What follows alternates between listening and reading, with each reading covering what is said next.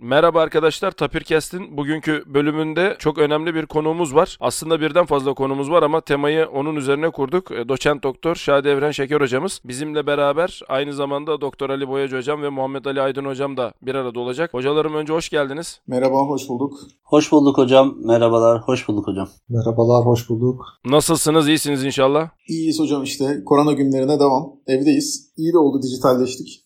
Ben araya girip şunu söyleyeyim. Müsaadenizle şimdi hep bu geleneksel oldu. Teknolojik imkanlarla alıyoruz bu kaydı ve aramızda uzakça mesafeler var. Bildiğim kadarıyla Şahidi Hocam şu an Antalya'da. Gördüğüm kadarıyla da deniz manzaralı olarak bize buradan selam ediyor. Ali Hocam ve Muhammed Hocam da İstanbul'un bir diğer uçlarında. Herkes kendi evinde. Teknolojik imkanlarla bu kaydı alıyoruz. Evde kalmaya devam ediyoruz sağlıkla inşallah. Şimdi topu sizlere vermeden önce Şahidi Hocam'ı tanıtmak istiyorum. Benim tabii top- toparlayabildiğim şeyler bunlar. Atladım olursa lütfen siz de düzeltin. Hocam en son yanlış bilmiyorsam şu anda Antalya Bilim Üniversitesi'ndesiniz. 2019'dan beri öyle görüyorum. Doçent doktor olarak orada bilgisayar bilimleri mühendisliğinde görev alıyor. Hocanın ben kariyerini kendi gördüğüm kadarıyla ikiye ayırabilirim. Ağırlıklı olanı buradan zaten tanıyanlar takdir ederler. Eğitim kariyeri ve bu sırada yaptığı endüstriye olan işler, bunun içerisinde eğitimin de çok önemli bir yeri olduğunu görüyorum. Zaten bugünkü temamız da bunun üzerine olacak. Zira bu kadar eğitimci bir arada bulmuşken yapay zeka ve benzeri konularda da çalışan arkadaşlarımız oldukları için onlardan müsaadeniz olursa bugün bu konuları irdelemelerini bir sohbet ortamında rica edeceğim. Hocam Antalya Bilim Üniversitesi'nin içerisinde görev alıyorsunuz bilgisayar bilimlerinde. Onun dışında bir sürü de bildiğim kadarıyla eğitim hizmetiniz ve danışmanlık hizmetleriniz var. Konuda neler söyleyebilirsiniz? Bizim atladığımız şeyler olabilir. Estağfurullah hocam. Teşekkür ediyoruz hocam öncelikle. Ee, ben akademisyenliğin yanında özel sektörde de devam ettik sürekli. Bir 20 yıl oldu sektörde. Aslında ilk 97'de başladım çalışmaya maaşlı. Ee, o zamandan beri 23 yıl olmuş. Yaşımız da çıkmış oldu böylelikle. Ee, ve şey aslında şu anda bizim e, bir iki tane şirketin yönetimiyle şu anda ilgileniyorum. Şirketlerin de genel faaliyet alanı yapay zeka, makine öğrenmesi, veri bilim üçgeninde şekilleniyor. Genel olarak da şu anda Türkiye'de ve dünyada değişik sektörlerden, çok farklı sektörlerden kendi yazdığımız yerli ve milli bir yapay zeka motoruyla ki bu dünyada 17 firmada var sadece. Biri de Türkiye'den bizde. İşte automated machine learning yani makine öğrenmesinin otomatize edilmiş süreçleri, açıklanabilir yapay zeka, sorumluluk sahibi yapay zeka akımlarına uygun Dolayısıyla bulduğu sonuçları açıklayabilen bir yapay zeka motoru geliştirdik. Bununla da değişik amaçlara yönelik hizmet vermeye çalışıyoruz. Yani firmada aslında biraz ARGE firması sayılabilir. Akademisyenlikten çok uzak değil. Onun dışında da hep şeyimiz akademik kariyerimizde devam etti. Şu anda da üniversiteye sizin de bahsettiğiniz üzere Antalya Bilim Üniversitesi'ne bağlı olarak e, hizmet vermeye çalışıyoruz. Çok teşekkür ederim hocam. Şimdi müsaadenizle ben aslında e, ev sahibi diğer iki arkadaşımı da tanıtmak istiyorum. Zira onlar da bu konularda çalışan hocalarımız. Doçent Doktor Muhammed Ali Aydın hocam da biliyorsunuz İstanbul Üniversitesi yine bilgisayar mühendisliğinde siber güvenlik ana bilim dalı başkanlığını yürütüyor. Mevcut bir sürü idari ve... Hocam İstanbul Üniversitesi Cerrahpaşa olduk. Orada bir düzeltme yapmış olayım üniversite bölümünden sonra. Tamam doğru. Uzun uzunca bir süredir İstanbul Üniversitesi Cerrahpaşa. Evet onu düzeltiyorum. Onu da zaten ekleyecektim Muhammed Hocam şu an e, buradaki bütün ekibin önemli bir İstanbul Üniversitesi geçmişi var. E, öyle ya da böyle bir İstanbul Üniversitesi bağı var ama artık İstanbul Üniversitesi Cerrahpaşa oldu. Atıfta bulunduğumuz kısım. Muhammed Ali Aydın Hocam da dediğim gibi yine İstanbul Üniversitesi Cerrahpaşa'da bir sürü görevi var. Siber Güvenlik Anabilim Dalı Başkanlığı'nın yanında. Doktor Ali Boyacı Hocam da İstanbul Ticaret Üniversitesi'nde şu an akademik çalışmalarına devam ediyor. Onun da yine öncesi ve sonrasında okula başlamadan önce, üniversiteye girmeden önce önemli bir endüstriyel saha deneyimi var. Onlardan da yararlanmaya çalışacağız. Tekrar hocalarım hoş geldiniz. Ben müsaadenizle şu konuyu gündeme getirmek istiyorum. Zira bugünkü toplantımızın amacı da oydu. Covid-19 nedeniyle bir sürü sosyal kısıtlama ortaya çıktı. Uzunca bir süredir de bu kısıtlamalar sürüyor. Ben açıkçası bunu hem Ali hocamla hem Muhammed hocamla geçtiğimiz iki haftada değerlendirme şansı bulduğum için Şadi Evren Şeker hocamdan istirham ediyorum. Nasıl değerlendiriyorsunuz hocam bu kısıtlamaları genel olarak bu süreci uzunca bir süredir de evde kalmış durumdayız. Bu bu süreci sizin gözünüzden öğrenmek istiyorum hocam. Hocam valla yani elimizde olmayan bir süreç. E, malum bir virüs çıktı. E, beklenmedik bir durumdu. İşte devlet de buna karşı, bütün devletler de buna karşı değişik önlemler aldı. Dolayısıyla hayat böyle. Beklemediğimiz şeyler her zaman. Kimse 2020'ye girmeden önce böyle şeyler olacağını tahmin etmiyordu herhalde. Oluyor bir şekilde. Amaç tabii ona biraz ayak uydurmak. Yani insanlık olarak geldiğimiz noktada teknolojimiz, bilimimiz itibariyle de bu tip problemleri çözebileceğimizi görüyoruz. E, belki eskiden çok daha büyük kıyımlar olacak bir şey. Şu anda e, hatta kültürümüz bile çok daha az etkilenerek. Çünkü bakın şimdi sizinle biz hala bir, bir şeyler üretmeye devam ediyoruz bilgi boyutunda. Dolayısıyla bu süreçte benim gördüğüm kadarıyla e, dijitalleşme, teknoloji, bilgisayar mühendisliği, bilgisayar bilimleri ve sizin yaptığınız bu işlerin, şu an bu podcast'i dinleyen bütün arkadaşların e, çok büyük kazanımı olacak. Arkadaşlara bu anlamda doğru yerde olduklarını söyleyebiliriz. E, geleceğin e, şekillendiği yerler böyle mecralar olmaya başladı. O yüzden e, ben teşekkür ediyorum bu yaptığınız işle ilgili. Umarım uzun vadede de çok büyük geri dönüşleri olur. E, hem dinleyen herkese hem size. O yüzden bir kere daha hoş bulduk diyorum. E, Covid ile ilgili tabii sizin üstlendiğiniz uzaktan eğitim süreçleri var. Şu anda eğitim sürecinin de dijitalleştiğini görüyoruz. E, ben eskiden beri böyle videolarda var. YouTube'da bulunabilir. Belki bulup silmem lazım. Hani uzaktan eğitim e, bilgisayar mühendisliğinde ne kadar olur ne kadar olmaz tartışmasında hep ben olmayacağı yönündeydim. Yani aslında ikisi ayrı renkler. E, bir de örgün öğretim yani yerinde böyle gelip arkadaşların. Çünkü orada bir kültür aktarımı var, bir şey aktarımı var. İkisi farklı tatlar, ikisi farklı e, önemlere sahip şeyler. E, bununla ilgili de çokça videom var. E, ama tabii bu süreçte biraz zorunluluktan uzaktan eğitimde yer almaya başladı deyip şöyle giriş yapmış olayım hocam. Buyurun. Çok teşekkür ederim. Ee, Muhammed Hocam, Ali Hocam sizlerle bunu değerlendirmiştik ama şimdi tabii süreçte de ilerlemeler oldu. O, o vesileyle soruyu bu ilerlemiş süreç cihetinden bir kere daha sorsam neler söylersiniz? Hocam ben e, açıkçası sadece bugün iki toplantı bir ders yaptım. Yani uzaktan eğitimin, dijitalleşmenin en büyük kazanım ve e, bize e, getirdikleri Covid-19'da beraber daha belirginleştiğini söyleyebilirim. Ben aslında buraya şöyle bir katkıda da bulunmak istiyorum. Biraz önce de e, Saran Hocam bahsettiğiniz birçok hani idari görevlerimin yanında bir tanesi de bir işlem süreçlerini yürütüyorum. Ve uzaktan eğitim süreçlerini üniversitemize uyguluyoruz. Bir fakültemiz, e, tıp fakültemizle ilgili bir anekdotumu anlatmak istiyorum birçok hocamız uzaktan eğitim süreçlerine bu işte Covid-19 ile birlikte girmiş durumda ve e, tıp fakültesi hocalarımızdan aldığım geri dönüş şu. Hocam aslında biz bu işi çok sevdik.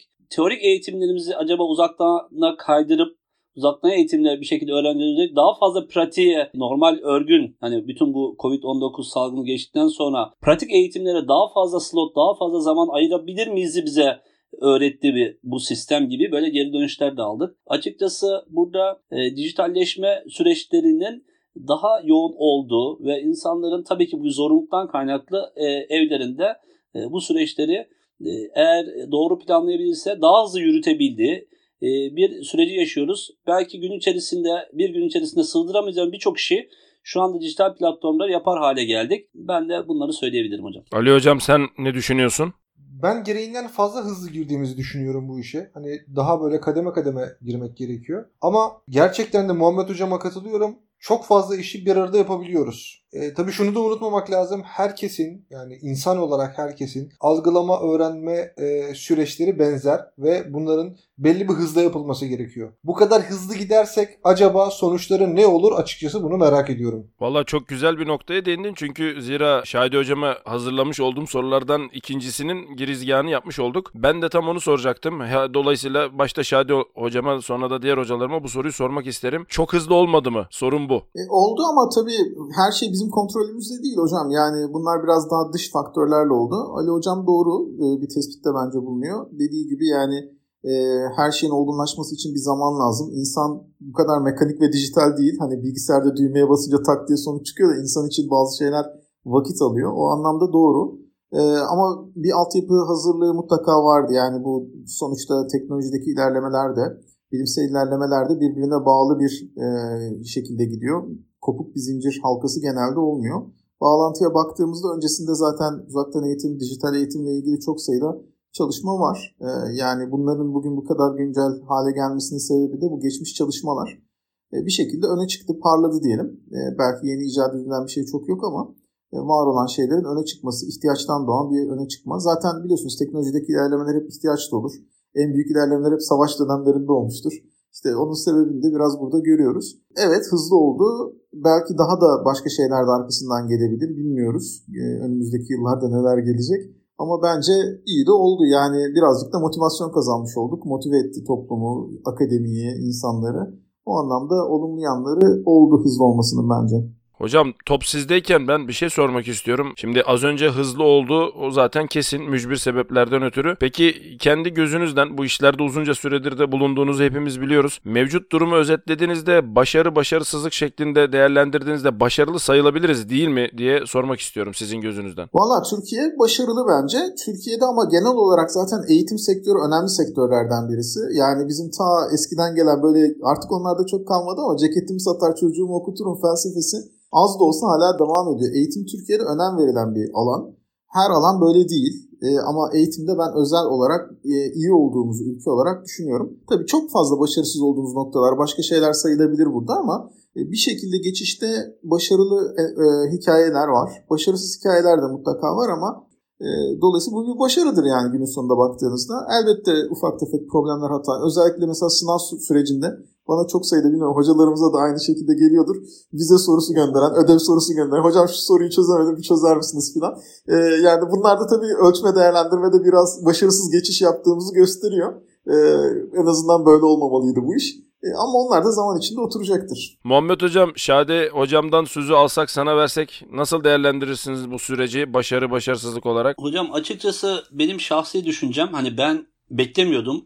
Böyle bir iki haftada en azından yüksek öğretim açısından hızlı bir şekilde üniversitelerin bu süreci e, benimseyip ve sadece e, çalışanlar yani eğitimciler açısından değil öğrenciler açısından da çok kolay olmayacağını düşünüyordum. Ama daha sonrasında yapılanlara baktığım zaman şunu özellikle belirtebilirim. Toplum olarak dijital teknolojileri kullanmayı çok seven bir toplumuz. Biraz da ben buradaki başarım açısında en büyük payın bu olduğunu söylüyorum. Ama onun dışında da kurumların özellikle altyapıları açısından ne kadar hazır olmasa da çok hızlı bir şekilde organize olup kendilerini bu e, yeni sisteme adapte edebileceklerini ve ettiklerini de görmüş olduk. Açıkçası ben e, en başında sizin söylemiş olduğunuz Şahit Hocam'a tamamen katılıyorum. Burada ben bunu bir başarı olarak da görüyorum. Size de katılıyorum. Ama burada ben bir şeye parmak basmak istiyorum. Tabi bu kadar dijitalleşmenin yanında geçtiğimiz haftalarda da konuşmuştuk hatırlarsınız Serhan Hocam, Ali Hocam. Biraz e, siber güvenlik ve e, bilgi güvenliği konseptinde de çeşitli riskleri de e, barındırmaya başlayacaktır. En son yanlışsam düzeltin geçtiğimiz haftaydı Cumhurbaşkanı bir açıklaması vardı. Üç tane alana dikkat çekmiş hatırlarsanız. Bir tanesi biyo güvenlik, bir tanesi gıda güvenliği, bir tanesi siber güvenlik. Özellikle bu dijitalleşmeyle birlikte ben siber güvenlik konseptinden bakmak istiyorum. Bu gerçekten çok önemli ve dikkat edilmesi gereken noktalardan biri hale gelecekti. Sadece ülkemiz açısından değil tüm dünya açısından bunu değerlendirmek gerekiyor ki yapılan tartışmalar da bunu gösteriyor. Bu kadar bilgisayar mühendisini bulmuşken zaten o konuya değineceğim arkadaşlar. Dediğiniz gibi geçtiğimiz hafta Muhammed Hocam bize gerçekten oldukça dolu bir içerik sağladı bu konuda ama hala onunla ilgili birkaç soru da var. O konuyu dediğim gibi yine size soracağım. Ancak ben Muhammed Hocam'dan sözü alıp Ali Hocam'a yöneltmek istiyorum. Zira o bu geçişin aslında kalbinde bulunan bir süreci bayağı bir yoğun şekilde yaşadı diye biliyorum. Kendimi de gözlemledim. Dolayısıyla bu soruyu iyi yanıtlayabilecek kişilerden biri olduğunu düşünüyorum Ali Hocam. Sen nasıl değerlendiriyorsun? Bu bir başarı hikayesi midir? Nasıldır? Tabii ki şöyle normal şart şartlar altında belki 5-6 sene sürebilecek bir biz süreci aylar içerisinde tamamladık ülke olarak. Evet bu başarı mıdır? Kesinlikle sonuna kadar başarıdır. Bunda bir problem yok. Ama ben olayı farklı bir noktadan değerlendirmek istiyorum. Bizim şu anda bütün dünyada uygulanan eğitim sistemi genel olarak işte sınıfa gidelim, öğrenciye biz ders anlatalım, öğrenci otursun dinlesin, sonra gidelim sınav yapalım, sınavı geçsin ve diploma verilime dönmüş durumda. Şimdi bu sistem zaten kendi içinde, tabii bu benim kişisel fikrim, çok süper değil açıkçası. Hani eğitim ve öğretim diyoruz. Biz yalnızca bilgiyi veriyoruz öğrenciye ve öğrenci bunu kullanıp kendini zihinsel olarak ve efendime söyleyeyim diğer alanlarda bu dünyaya hazırlıyor özet olarak. Bununla beraber işlerin daha farklı olacağı bir duruma geldik. Mesela benim eşim eğitimci. O yüzden biraz eğitim alanlarına da ben e, evde maruz kalıyorum. Normalde mesela flip learning diye bir kavram var. Normal şartlar altında bizim derste anlattığımız şekilde değil, Yalnızca önden bir öğrenciye dersi anlatan bir kayıt olabilir, bir, bir metin olabilir, bir kitap olabilir. Bunları öğrencilere önceden veriyorsunuz. Öğrenci bunları çalışıyor. Daha sonra sınıfa geldiğinizde bunun üzerinden beraber geçip bunu tartışıp uygulamaya çalışıyorsunuz. Aslında bu eğitim modeli uzaktan eğitime o kadar güzel uyuyor ki. Mesela biz öğrencilere önden ya gidin şunları çalışın gelin, gelin online olarak da tartışalım diyebileceğimiz bir modele bunu sokabilirsek Türkiye olarak yani böyle bir anlayışa böyle bir kavrama doğru ilerleyebilirsek bence çok güzel olabilir. Şimdi o zaman ben Ali Hocam'dan aldığım verilerle şunu özetlemeye çalışayım. Çünkü ben de bu konuda birkaç bir şey soracaktım size. Konunun aslında bir dediğiniz gibi az önce Muhammed Hocam'ın ve Şadi Hocam'ın söylediği gibi dijitalleşme kısmı var. Mevcut altyapıları kullanarak, mevcut teknikleri kullanarak. Bir de Ali Hocam'dan şimdi öğrendiğim kadarıyla bunun uygulamasının yöntemleri ve uygulamasındaki çeşitlilik söz konusu. Ben de zaten bu konuyla ilgili yine size bir şey danışacaktım. O yüzden müsaadenizle şimdi Şadi Hocam'a şunu sormak istiyorum. Hocam, e, Muhammed Hocam da söyledi. Dijitalleşme anahtar sözcüğü altında altyapı, eğitim ve bunun uzaktan olması sizin de bu konudaki deneyimleriniz göz önünde bulundurulduğunda ben şu konuyu çok merak ediyorum. Dikkat edilmesi gerekenler diye hep böyle sorarlar ya anahtar liste. Ya bu konuda hocam zaten siber güvenliği söyledi Muhammed hocam. E, Ali hocam da eğitimin içeriğini ve nasıl olması gerektiği hakkında bir şeyler söyledi. Ya bunların üzerine sizin söyleyebileceğiniz özellikle sizin bakış açınızdan neler olabilir? Yani anahtar olarak hem eğitimciler gözünden hem eğitilenler gözünden diyelim öğrenciler gözünden nelere dikkat edilmeli uzaktan eğitimde? Hocam tabii yani uzaktan eğitimde nelere dikkat edilmeli deyince ben bir eğitimci değilim. Eğitim bir bilim, eğitim bilimleri var. Akademide de saygın bir e, alan. E, benim o konuda bir eğitimim yok. E, bir uzmanlığım da yok. Yani üniversitede biraz bulunmamız hasebiyle iyi kötü bu işlerle gözlemleme şansımız olduğu için belki bir şeyler söylenebilir. Ee, ama şey yapmak lazım yani haddini bilmek lazım. Hani bu konu benim uzmanlık alanıma girmiyor. Ee, tabii bu konunun benim uzmanlık alanıma giren kısmı daha çok işin e, veri bilimi kısmı, yapay zeka kısmı ve o tarafta gelişen veriyle ilgili güvenlik kısmı. Ee, geçen gün BTK'dan da e, görüştük. Orada da 1 milyon e, şimdi yazılımcı yetiştirme süreci var. Cumhurbaşkanımız e, malum böyle bir açıklama yaptı. Ee, onunla ilgili de orada çalışmalar yapılıyor. Anladığım kadarıyla bu bilişim sektöründeki eğitim işi bayağı bir yayılacak. Ee, bunu bu vakti zamanında Hindistan yapmıştı. Bir yıllık, iki yıllık, üç yıllık değişik programlar hazırlamıştı. Binlerce, on bin, yüz binlerce e, bilişimci yetiştirmişlerdi. Zannediyorum aynı süreç e, bizde de bir tetiklemeye sebep oldu. E, şimdi burada benim söyleyeceğim şu tabii ki yani bu online olan her şey aslında bir iz bırakıyor. Muhammed Hocam bunun güvenlik kısmını çok daha iyi biliyordur. O konularda muhtemelen ya açıklama yapmıştır ya yapacaktır. E, ama bunun bir de veri güvenliği kısmı var, veri sahipliği kısmı var. Yani şu anda bizim yaptığımız bu yayın, bunu kimlerin dinlediği, kimlerin bu konuyla ilgilendiği bile bir şekilde ulaşılabilir bir bilgi. İnternette bu bakıyorsunuz ulaşılıyor. Ben bu güvenlik kısmını üçe ayırıyorum. Ee, biraz daha konumlayabilmek için böyle ne, neyden bahsettiğimi daha iyi tanımlayabilmek için.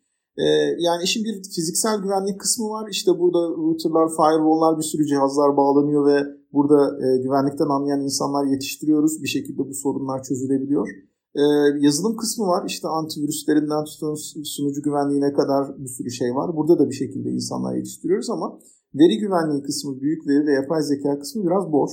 Orada çok fazla adresleyemediğimiz problem var. Yani işte Google'da yaptığınız aramalarla önümüzdeki yıllarda Türkiye'deki ilaç satışından tutun şu an aslında kaç kişide korona olma ihtimali olduğu yaptıkları sosyal medya davranışlarından, e, davranışsal analizden bahsediyorum veya bıraktıkları izlerden e, takip edilebiliyor. Yani veri güvenliği kısmı, verinin e, nasıl tutulacağı kısmı Türkiye için ve bütün e, dünyadaki ülkeler için biraz daha boş kısımlardan birisi. İşte uzaktan eğitimdeki o güvenlik kısmı veya uzaktana geçince, dijitale geçince ki oluşacak olan o güvenlik kısmı e, benim biraz daha ilgimi çekiyor. E, tabii burada e, yapay zeka algoritmaları kullanılarak da ulaşılabilecek, belki ilk başta gözde görünmeyen ama daha sonra bu algoritmaların çıkartarak oluşturabileceği tehditler çok fazla.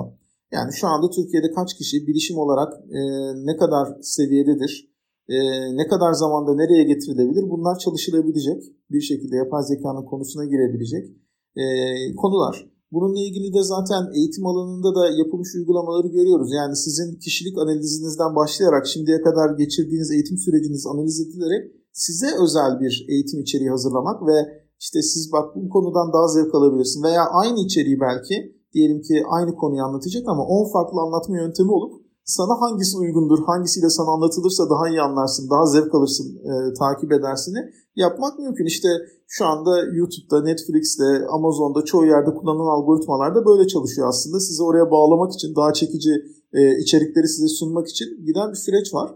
E, eskiden de bunu yapmaya çalışıyorduk. İlkokula gelen çocuğun neye yeteneği vardır anlamak aslında eğitim sisteminin bir sorumluluğuydu. Ona göre yönlendirmek sorumluluğuydu. Bunu iyi yapan ülkeler işte mesela bir dahi gelse değil mi? Değil mi? İlkokulda dahi olduğunu anlayıp onu doğru eğitirsek o ülkeye ciddi bir kazanç. Onu iyi eğitmez kötü eğitirsek o bir kayıp oluyor. Dolayısıyla onu tespit etmek de bizim eğitim sistemimizin sorumluluklarından birisiydi. Şimdi zannediyorum dijital dünyada bu bıraktığımız izlerle bunları yapmak çok daha kolay bir hale gelecek. E, çünkü arkasında çalışan davranış analizleri ve işte başka bir sürü algoritmamız var. Bunlar bize biraz imkan sağlıyor. E, böyle kısaca özetlemiş olayım ama daha sonra tekrar gelirse söz başka. Şahit Hocam ben bir şey sormak istiyorum. Özellikle ülkemiz üzerinde bu yapay zekanın eğitim içeriğindeki yeri, rolü veya daha da genel biraz önceki BTK'de olan görüşmenize istinaden e, şimdi 1 milyon yazılımcı geliştirme süreçleri olacak. İnşallah başarılı olur. Ben canı gönülde bunu arzu ediyorum. Sizce buradaki eğitim modelleri nasıl olacak? Hani sonuçta sizler de diğer hocalarım da e, mühendislik eğitimleri veriyoruz. Buradaki öngörünüz nedir? Ben burayı biraz açmanızı istesem. Hocam şimdi tabii uzaktan eğitim de daha çok teknoloji eğitimi oluyor. Teknoloji eğitimi de bir teknolojinin uygulaması. Yani şuradan şuraya tıklayınca bak bu çıkar gibi eğitimler.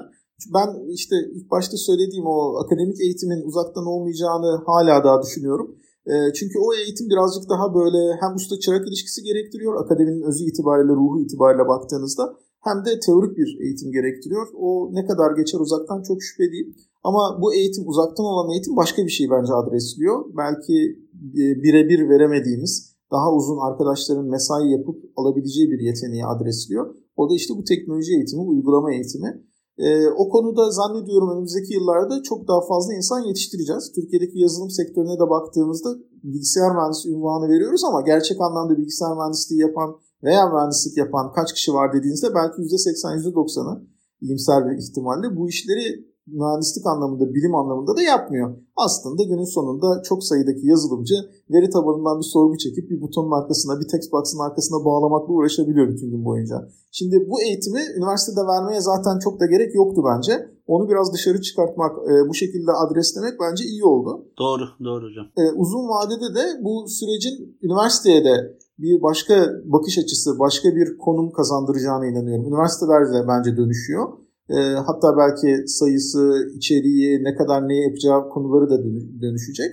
E, ama şeye baktığımızda sorunuzun cevabı olması açısından yani e, işte bu Türkiye'de yapılan BTK bunlardan bir tanesi. Başka bir sürü kurum bununla ilgili görev almış veya kendine vazife edilmiş durumda ki bu iyi bir şey. E, bu süreçte baktığımızda ciddi bir yazılım, bilişim dünyasındaki e, gelişmeyi önümüzdeki yıllarda göreceğiz.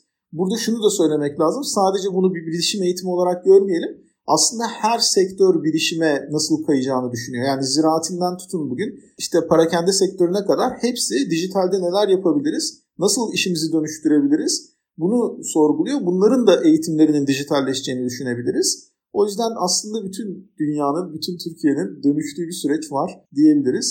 E, tabii bir milyon sayısı e, ne kadar ulaşılabilir, ne kadar e, şeydir kısmı tartışma konusu. Sektör çünkü şu an yüz binler civarında. Gerçek anlamda bu işe yön veren yani senior diyeceğimiz belki böyle işin uzmanı kişilerin sayısına baktığınızda yüz bin civarı yazılımcı var.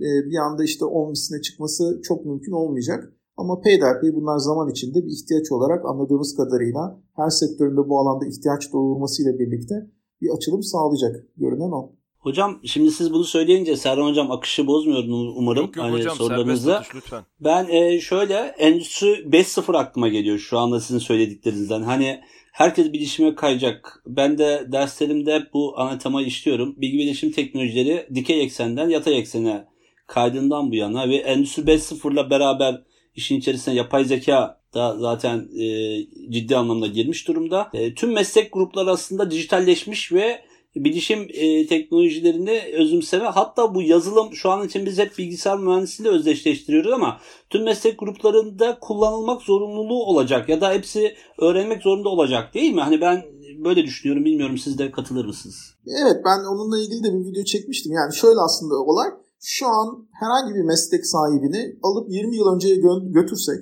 ve sorsak bu adam ne yapıyor, hangi meslekte bu adam yaptığı işleri göstersek Mesela bir mimar alalım, götürelim 20 yıl önce ışınlayabilsek böyle zamanda yolculuk. Muhtemelen o mimarın şöyle biraz dışarıdan bakan birisi bilgisayar mühendisi olduğunu falan düşünecekti. Çünkü bütün gün yani 20 yıl önceki mimarların çizim masası vardı, T cetvelleri vardı falan. Şu anda adam bütün gün bilgisayarın başında oturuyor bir şeyler yapıyor orada tıklıyor bir şeylere. E mimarlık baktığınızda 20 yıl öncesi bilgisayar mühendisliği olarak konumlanan işi yapıyor. Bugün bilgisayar mühendisleri yapar bu işi sadece dediğimiz işlerde. Belki 20 yıl sonra bütün sektörlerin yani ben şunu iddia ediyorum 20 yıl sonra büyük ihtimalle şimdiki algıyla şimdiki algıyla bir tek meslek olacak. O da işte bilişim veya bilgisayar mühendisi veya yazılım. İstediğiniz ismi koyabilirsiniz. O olacak. Diğer bütün meslekler onun alt dalı gibi. Şimdiki algıyla bahsediyorum. Alt dalı gibi olacak. Veya bütün meslekler aslında bu bilişimin altına giren birer sektöre dönüşecek. Yani bilişim belki ziraatte uzmanlaşacak, balıkçılıkta uzmanlaşacak, madende uzmanlaşacak. Böyle alt dalları oluşacak. Ama bugünkü algıyla baktığımızda bir tane meslek olacak kocaman. O da belki bu bilişim sektörü olacak. O yüzden evet katılıyorum bu görüşe.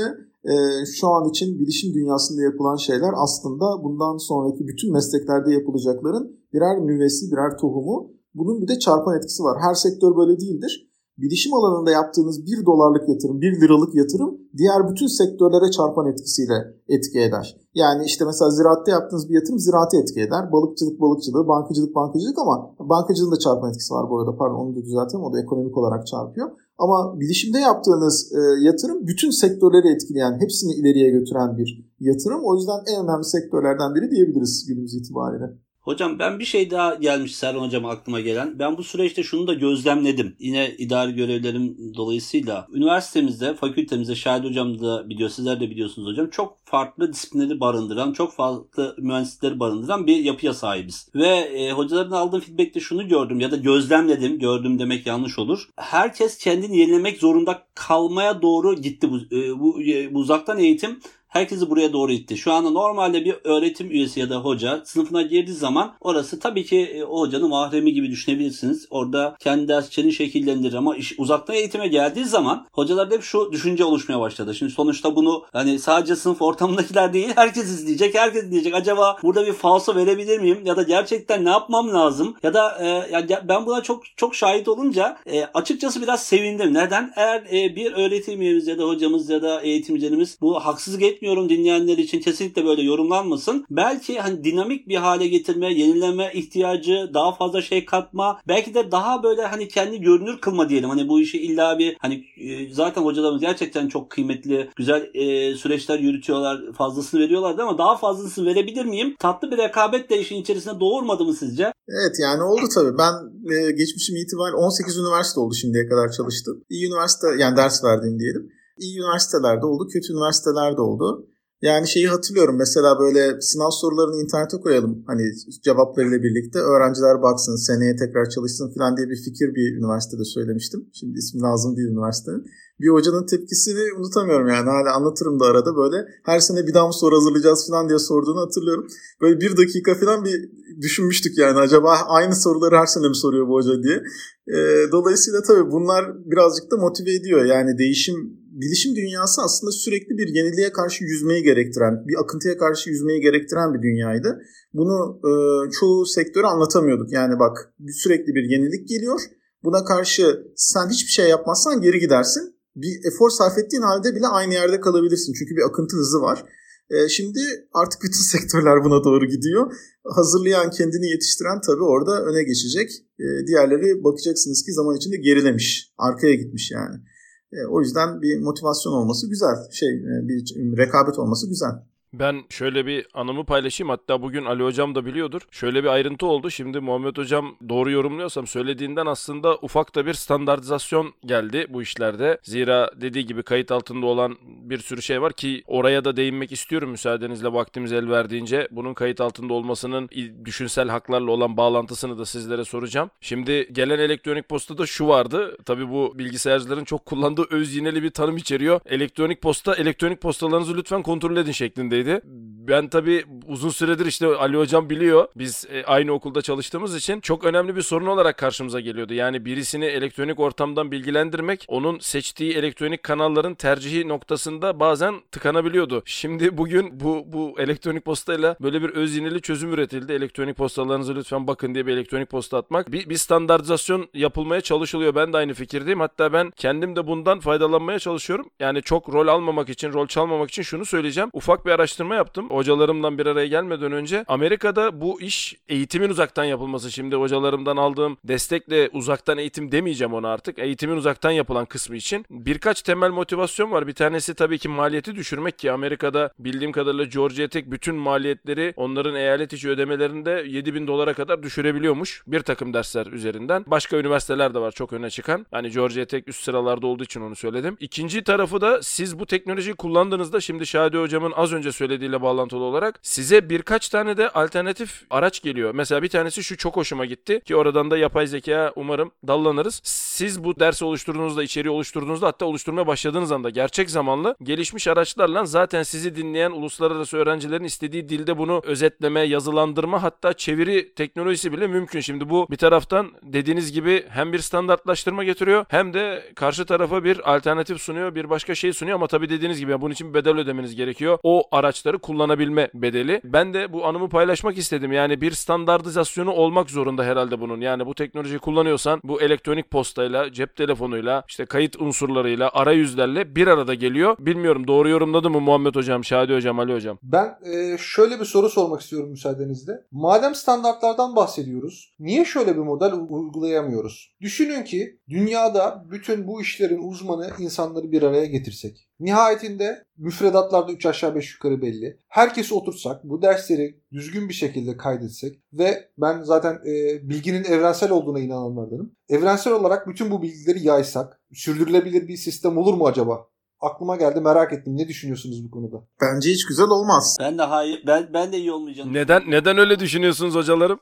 Şöyle, e, evet teknoloji eğitim açısından doğrudur, güzeldir. Yani işte sonuçta diyelim ki basit bir Excel eğitimini veriyorsunuz. Bir ofis uygulaması eğitimi veriyorsunuz. Tamam orada yapılacak şeyler mutlaka videosu çekilip anlatılabilir. Hatta belki 5-10 farklı şekilde anlatan kişiyi çeker koyarsınız ama üniversite eğitiminden bahsediyorsak orası tabii çok daha farklı. Orada bir kültür var. Yani benim e, üniversite okuduğum zamanlarda az sayı 30 civarı bilgisayar mühendisliği programı vardı zannediyorum ve yani bir kişinin yazdığı koddan hangi bölümden mezun olduğunu tahmin edebilirdim.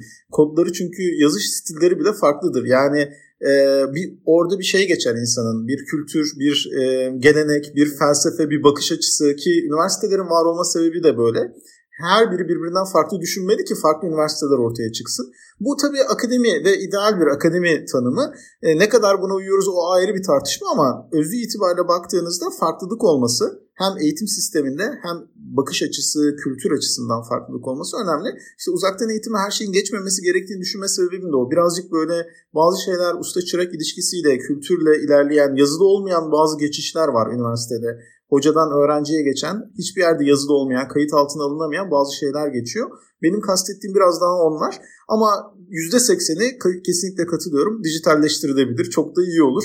Biz de uğraşmamış oluruz ama bir %20 var. Orası kalmalı bence. Katılıyorum. Ben açıkçası bilgi açısından katılmıyorum dememiştim Ali hocama. Bilgi açısından hak veriyorum. Hatta artık dil problemi bile ortadan kalkacağını ben e, geçtiğimiz aylarda e, yanlış hatırlamıyorsam şey Şubat ayında Belçika'da bir Avrupa Birliği'nin düzenlediği bir konferansa katılmıştım kendi alanımızla ilgili. Orada da böyle bir video gösterilmişti ve çok etkilenmiştim ve bütün katılımcılar etkilenmişti ki zaten böyle çalışmalar olduğunu Şadi hocam alan itibariyle çok daha iyi biliyor. Siz de hocalarım da biliyorsunuzdur. Çocuklar kendi aralarında kendi dilini konuşuyor ve anlaşıyordu. Ve aradaki hani motor, engine herkesin anlayacağı şekilde çeviriyordu. Dolayısıyla e, alanında uzman bir kişi örneğin Şadi hocam yapay zekada uzman ve ders anlatır. Tüm Türkiye dinler hatta tüm dünya dinler. Bunda bir sıkıntı yok. Bunda sonuna kadar hatta bilginin doğru aktarılması açısından bu kullanılabilir. Ama bence bu veri e, üniversite ortamında çünkü üniversite bir kültürdür. Etkileşim diyoruz ya şimdi uzaktan eğitimde en büyük şey tamam bilgiye bir şekilde e, herkes ulaşıyor, veriyor. Ama e, bu e, pedagojik diyorlar ya da pedagojik eğitim, pedagojik formasyon dedikleri ya da etkileşim ya da rol model almak. Şimdi siz rol model bilgisayar mı alacaksınız? Ya bilgisayar mısınız rol modeliniz olacak? Gerçekten bu, bu, bu bir problem yani. Hani baktığımız zaman ben kendi öğrencilerimden de görüyorum. Benim anlattığım veriye ya da bilgiye herkes her yerde ulaşabilir. Hatta benim anlattığım bazı konular oluyor ki e, yani Şadi Hocam'ın namını duymamış yoktur. Yani birçok bilgisayar mühendisliği e, okuyan öğrenciler ya da bilişimle uğraşan herkes Şadi Hocam'ın eğitim felsefesinden bir geçmiştir. Ama bilgi olarak e, etkileşimde bulunmuştur. Ama e, belki çok daha iyi etkileşimde bırakmıştır ama oradaki işte öğrenci hoca arasındaki e, kültür bağı ya da rol model noktasında ya da kampüs ortamı, kampüs havası, üniversite ortamı, üniversite ortamındaki arkadaşlıklar, hani sosyalleşmeyi çok tartışıyoruz. Ama dijital sosyalleşmeyi çok iyi yapıyoruz ama fiziki sosyalleşmenin kazanımları e, bence bunlarla ölçülemez diye düşünüyorum. Aksi takdirde dünyada tek bir üniversite olur, tek bir diploma olur. Herkes oradan geçer diye düşünüyorum. O yüzden kısmen katılıyorum Ali Hocam. Hani biraz yumuşatmış olayım cevabıma. Ama genel olarak ben e, aynı fikirde değilim. Bunu şundan ötürü soruyorum. Aslında bir sonraki geleceğim şey şu. Şimdi bu e, özellikle izolasyon sürecinde e, şunu görüyorum. Udemy ya da Khan Akademi gibi bu online platformlardan insanlar eğitimler alıyorlar. Hatta ve hatta mesela şöyle düşünün. Ben e, bilgisayar konusunda bir şeyi merak ediyorum. X konusu önemli değil. Bunun eğitimini alabileceğim yer benim üniversite ama üniversiteye gittiğimde ilgimi çekmeyen ya da nasıl söyleyeyim belki o anda istemediğim bir sürü konuya da maruz kalıyorum. Şimdi yeni nesil bir eğitim felsefesinde böyle online platformlarla e, mesela hani biraz önce bahsettik ya e, yapay zeka ile birlikte öğrencinin isteklerine ya da yeteneklerine ya da eğilimlerine özel müfredatlarla beraber böyle online platformlar kullanılarak e, yeni bir eğitim felsefesine geçilebilir mi aslında? Buraya doğru evirtmek istiyorum ben soruyu.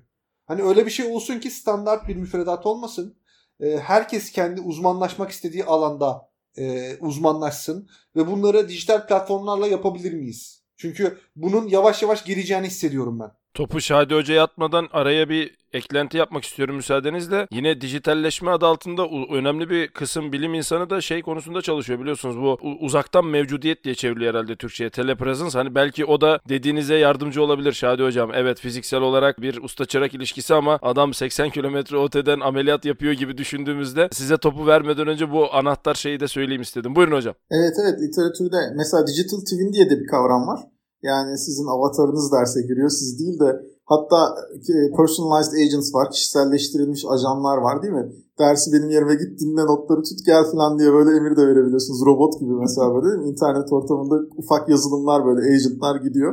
E, bunları yapıyorlar. Şimdi tabii bu dijital dünyada bir taraf dijitalleşirken diğer taraf da dijitalleşiyor. Onu da görmek lazım. Hani eskiden bir film izlemiştim. Şimdi ismini hatırlamıyorum. Hoca e, derse geliyor. Üniversite hocası ders anlatıyor. Ee, bir müddet sonra öğrencilerden bir tanesi o zamanlar böyle Walkman'ler vardı. Onlardan getiriyor. Dersi kaydı alıyor. Sonra bir müddet sonra işte 2-3 öğrenciler bunu yapmaya başlıyorlar. Ders başında koyuyor masaya, gidiyor, kaydı alıyor, sonra onu çalışıyor falan. En son filmin sonuna doğru hoca da kocaman bir müzik seti getirmiş. Koymuş kürsüye daha önceden kaydettiği dersi. Onu yayınlıyor. Herkes de çekiyor oradan falan. Şimdi tabii iş dijitalleştikçe olay farklı bir boyuta gitmeye başlıyor. Yani Orada bir ölçüsü olmalı bu işin. Yani bir yere kadar bu iş e, gidebilir.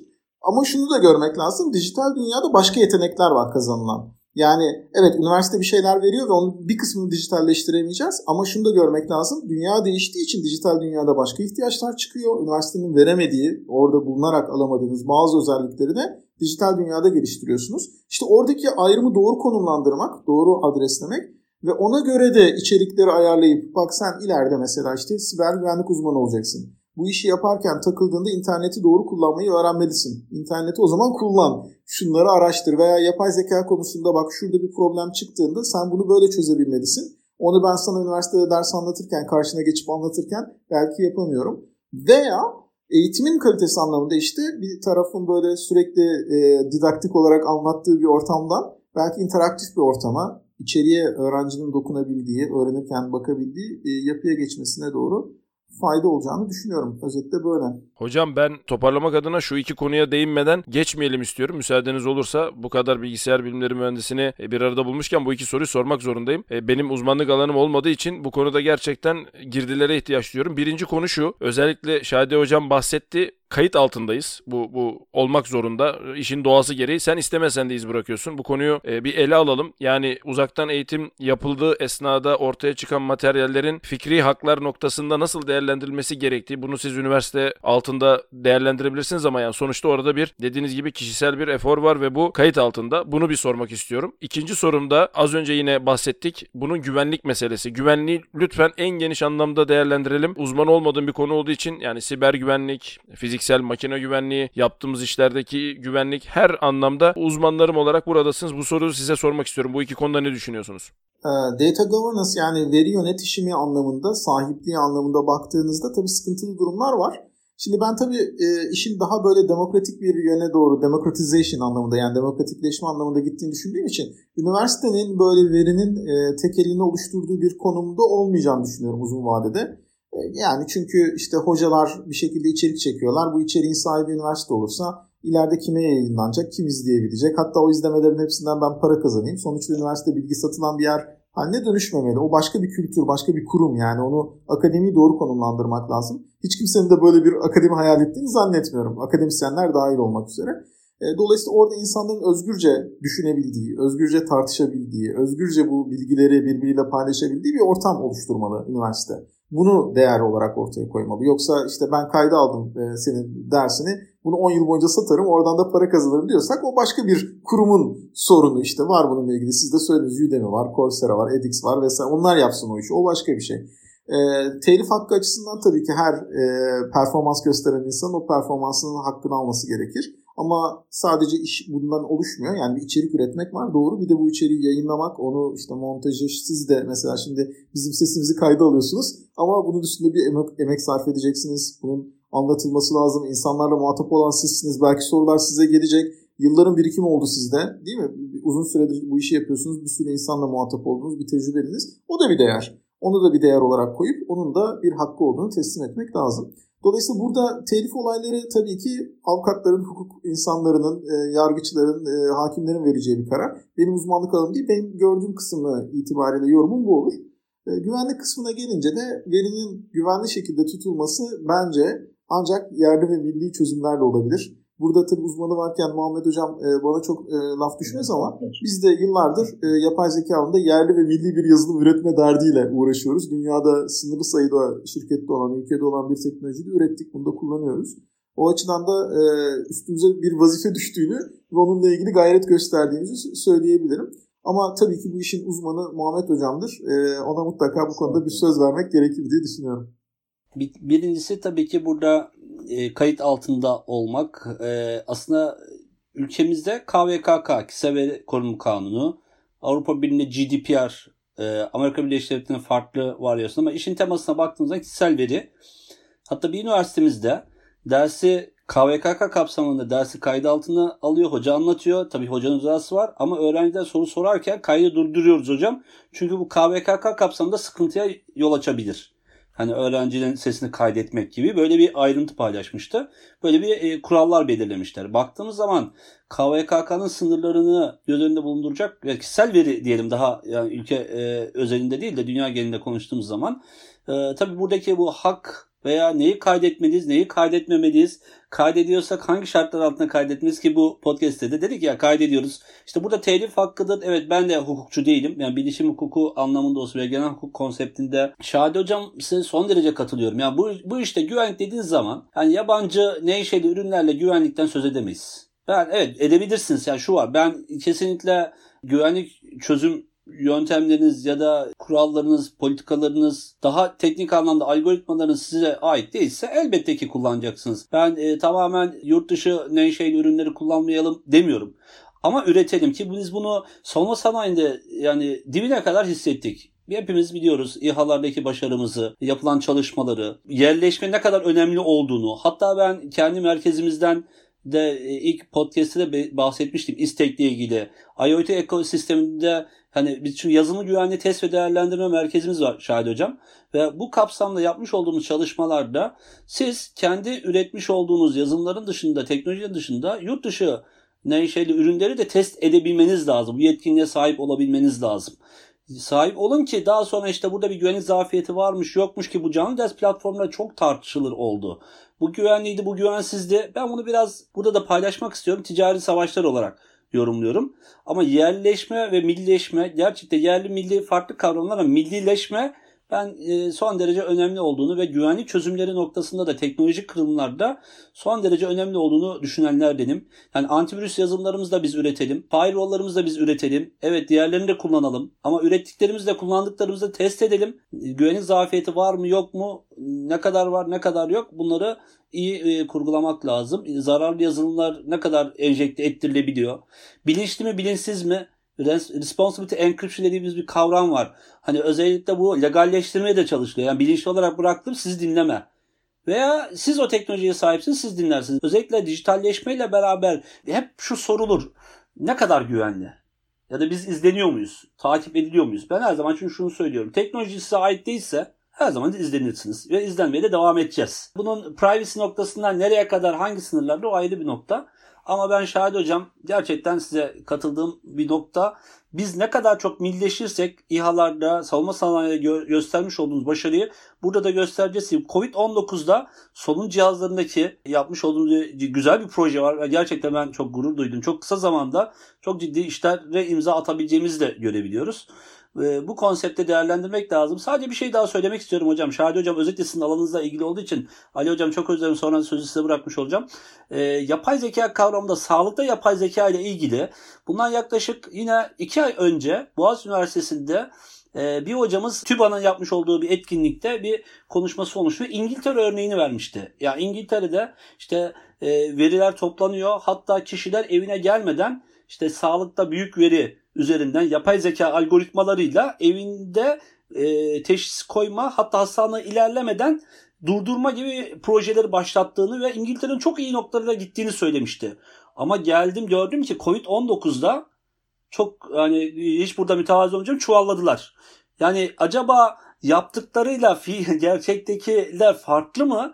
Ne düşünüyorsunuz Şadi Hocam? Ee, hocam ben Covid konusunda daha filmin sonunu görmedik. Yani hangi ülke çuvalladı o kadar emin değilim. Yani bazı ülkelerde bu iş daha serbest tutuldu ve onlar belki her yani çünkü bir grup insan şunu iddia ediyorlar. Ben bu konuda uzman değilim ve bilmiyorum ama sadece iddia olduğu için e, herkese bulaşacak diyorlar. E, herkese bulaşacak bir dünyada belki o ülkeler daha hızlı bulaştırılmasını sağlayarak ekonomilerini daha önce canlandıracak olabilirler ne kadar neyin ne olduğunu şu anda hala kestirmek için erken olduğunu düşünüyorum. Yani İngiltere evet ciddi bir kriz yaşadı. Şu anda daha kötü durumda Türkiye'den ama günün sonunda Türkiye ne kadar zamanda düze çıkacak bunu görmedik. Ne kadar vaka yaşanmış olacak Türkiye'de toplamda bunu görmedik.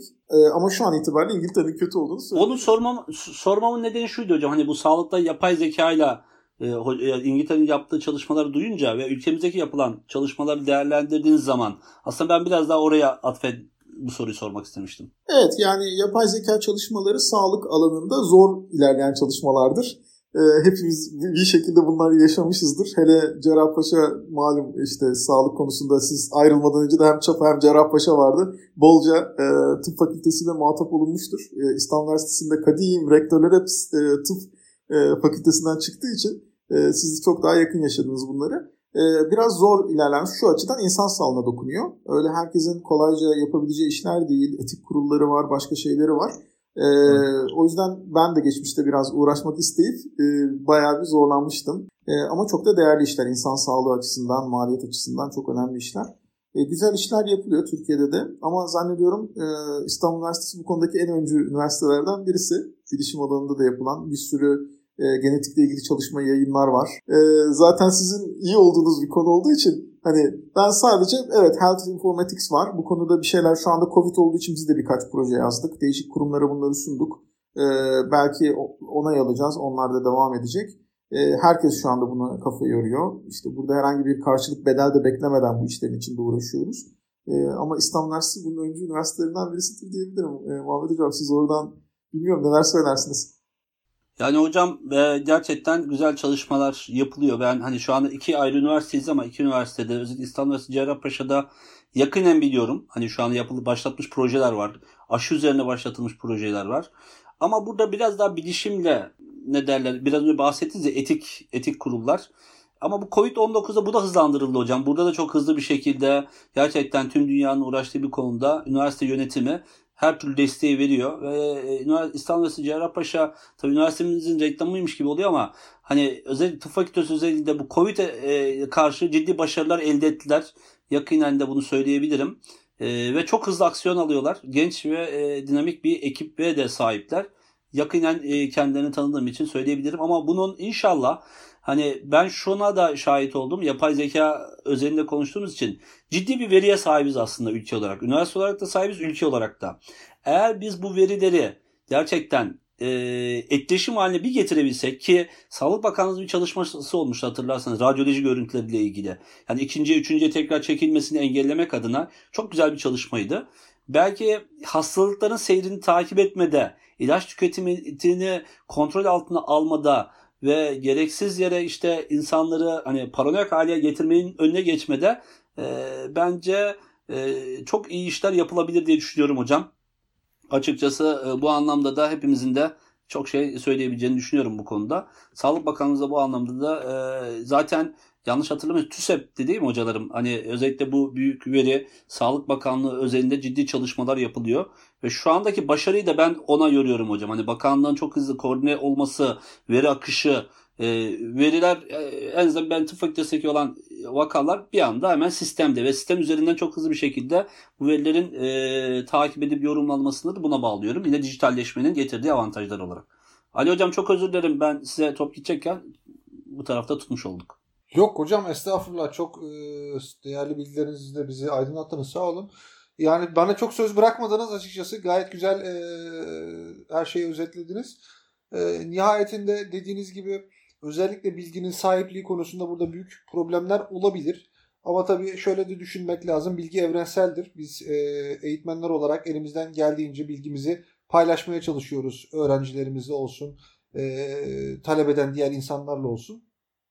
Şu anda e, bu sistemlerde özellikle mesela YouTube'un e, platformunu kullanıyoruz biz mesela podcast'imizi yayınlamak için. E, keşke dediğiniz gibi olsa da yerli bir sistemimiz onu kullansak.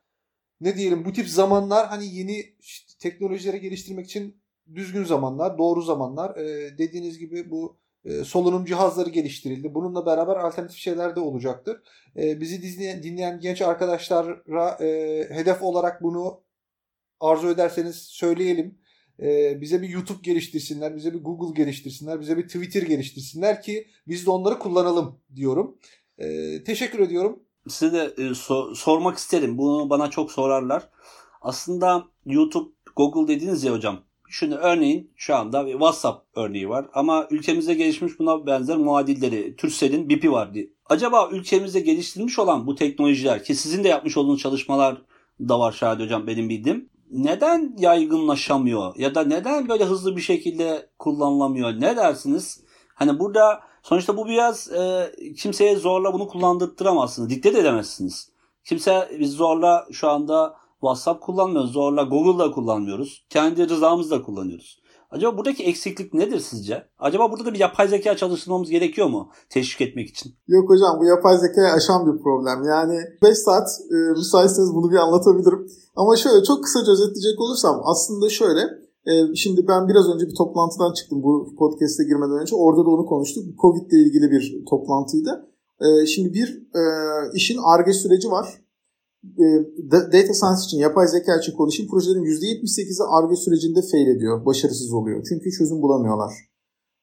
Sonra ürünleşme var. Yani bir çözüm buldunuz, bir algoritma buldunuz. Bunu ürüne dönüştürme sürecinde toplam başarısızlık %86'ya çıkıyor. Yani %86'sı tamam belki çözdünüz, algoritmayı çözdünüz ama bir miktar daha başarısızlık oradaki ürüne dönüştürmekte. Çünkü işin teorik olarak çözülmesi ürün olacağı anlamına gelmiyor. Bir prototip her zaman ürünleşebilen bir şey değildir. Sonra da %96'ya çıkıyor. İlk bir sene içinde başarısız olan projelere baktığınızda. Yani e, ürünleştikten sonra da sahaya çıktığında o ürünün başarılı olacağının bir garantisi yok. Bir sene içinde projeyi kapatabiliyorlar. Şimdi yapay zekada başarılı olan proje oranı %4. Baktığınızda bu projelerin başarısı sadece mühendislikle sadece bilimle olan şeyler değil. İşin arkasında ekonomisi var, işin arkasında eğitimi var, işin arkasında bunun kullanıcı tarafından nasıl algılanacağı, algı yönetimi var. Var da var bir sürü şey sayabilirim. Yani o konularda gelişmenin sağlanması için de bu konuları çok pratik yapmamız lazım. Yani mesela 1 milyon yazılım uzmanı yetişecek ya. O 1 milyon yazılım uzmanına iş doğuracak olan girişimciyle yetiştirmek lazım. O girişimcilerin para kazanması lazım ki bu adamlara iş versin. E, dolayısıyla orada başka kurguların da yapılması lazım. Türkiye'de birazcık bu konularda e, ne yazık ki geri kalıyoruz. Bu aslında her alanda bir e, şeyi gerektirir. Her şey diğer her şeyle bağlı olduğu için. Çok kısa böyle özetlemiş olayım. Bu konuda çok uzun konuşabilirim yoksa çok dertliyim. Ee, özet olarak böyle söyleyeyim hocam. Ee, arkadaşlar çok teşekkür ediyorum. Dolu dolu bir içerik oldu. Az önceki konuşmalardan da Şadi hocamdan ve e, Ali hocamdan, Muhammed hocamdan söz almış varsayıyorum artık kendimi. Daha uzunca bir aralıkta o konuları da konuşmak için bunu da kayıt altına almış olalım böylece. Tekrar çok teşekkür ederim Şadi hocam Antalya'dan, Muhammed hocam İstanbul'dan, Ali hocam İstanbul'un diğer tarafından. Son olarak söylemek istediğiniz bir şey varsa alalım. Yoksa herkese teşekkür edip kapanışı yapacağım. Hocam ben çok teşekkür ederim fırsat için. Bilmiyorum burada da böyle bir adet var mı söylemekle ilgili. ilk podcast deneyimim oluyor. Kanala abone olmayı ve beğenmeyi unutmayın falan deniyor mu burada da bilmiyorum ama Aslında Şadi Hoca'nın söylemesi çok güzel olur. Şadi Hoca'nın takipçilerinden biraz bize gelirse memnun oluruz tabii ki. Tabii tabii biz biz demiyoruz da hocam size söylemenize engel bir şey yok. ben tekrar çok teşekkür ediyorum. Umarım faydası olur. Umarım birilerine ulaşmış olur bu podcast. E, faydası da olur o insanların. E, yaptığınız iş gerçekten çok değerli. Tekrar çok teşekkürler. Başarılar dilerim. Ali hocam, Muhammed hocam. Çok sağ olun davetiniz için tekrar. Ben tekrar çok teşekkür ederim hepinize. Ben de bir önceki podcast söylediğimiz gibi e, evde kalın. E, evde hayat güzeldir diyerekten kapatmak isterim. Hocam çok teşekkür ediyorum. Çok teşekkürler arkadaşlar. E, Tapirkest'in bu bölümünde başta Şadi Evren Şeker hocamızı Antalya'dan konuk olarak aldık. Yanında da sağ olsun bana yardımcı olan Muhammed hocam ve Ali Boyacı hocam vardı. E, herkese iyi haftalar diyoruz. Evde kalın, sağlıcakla kalın.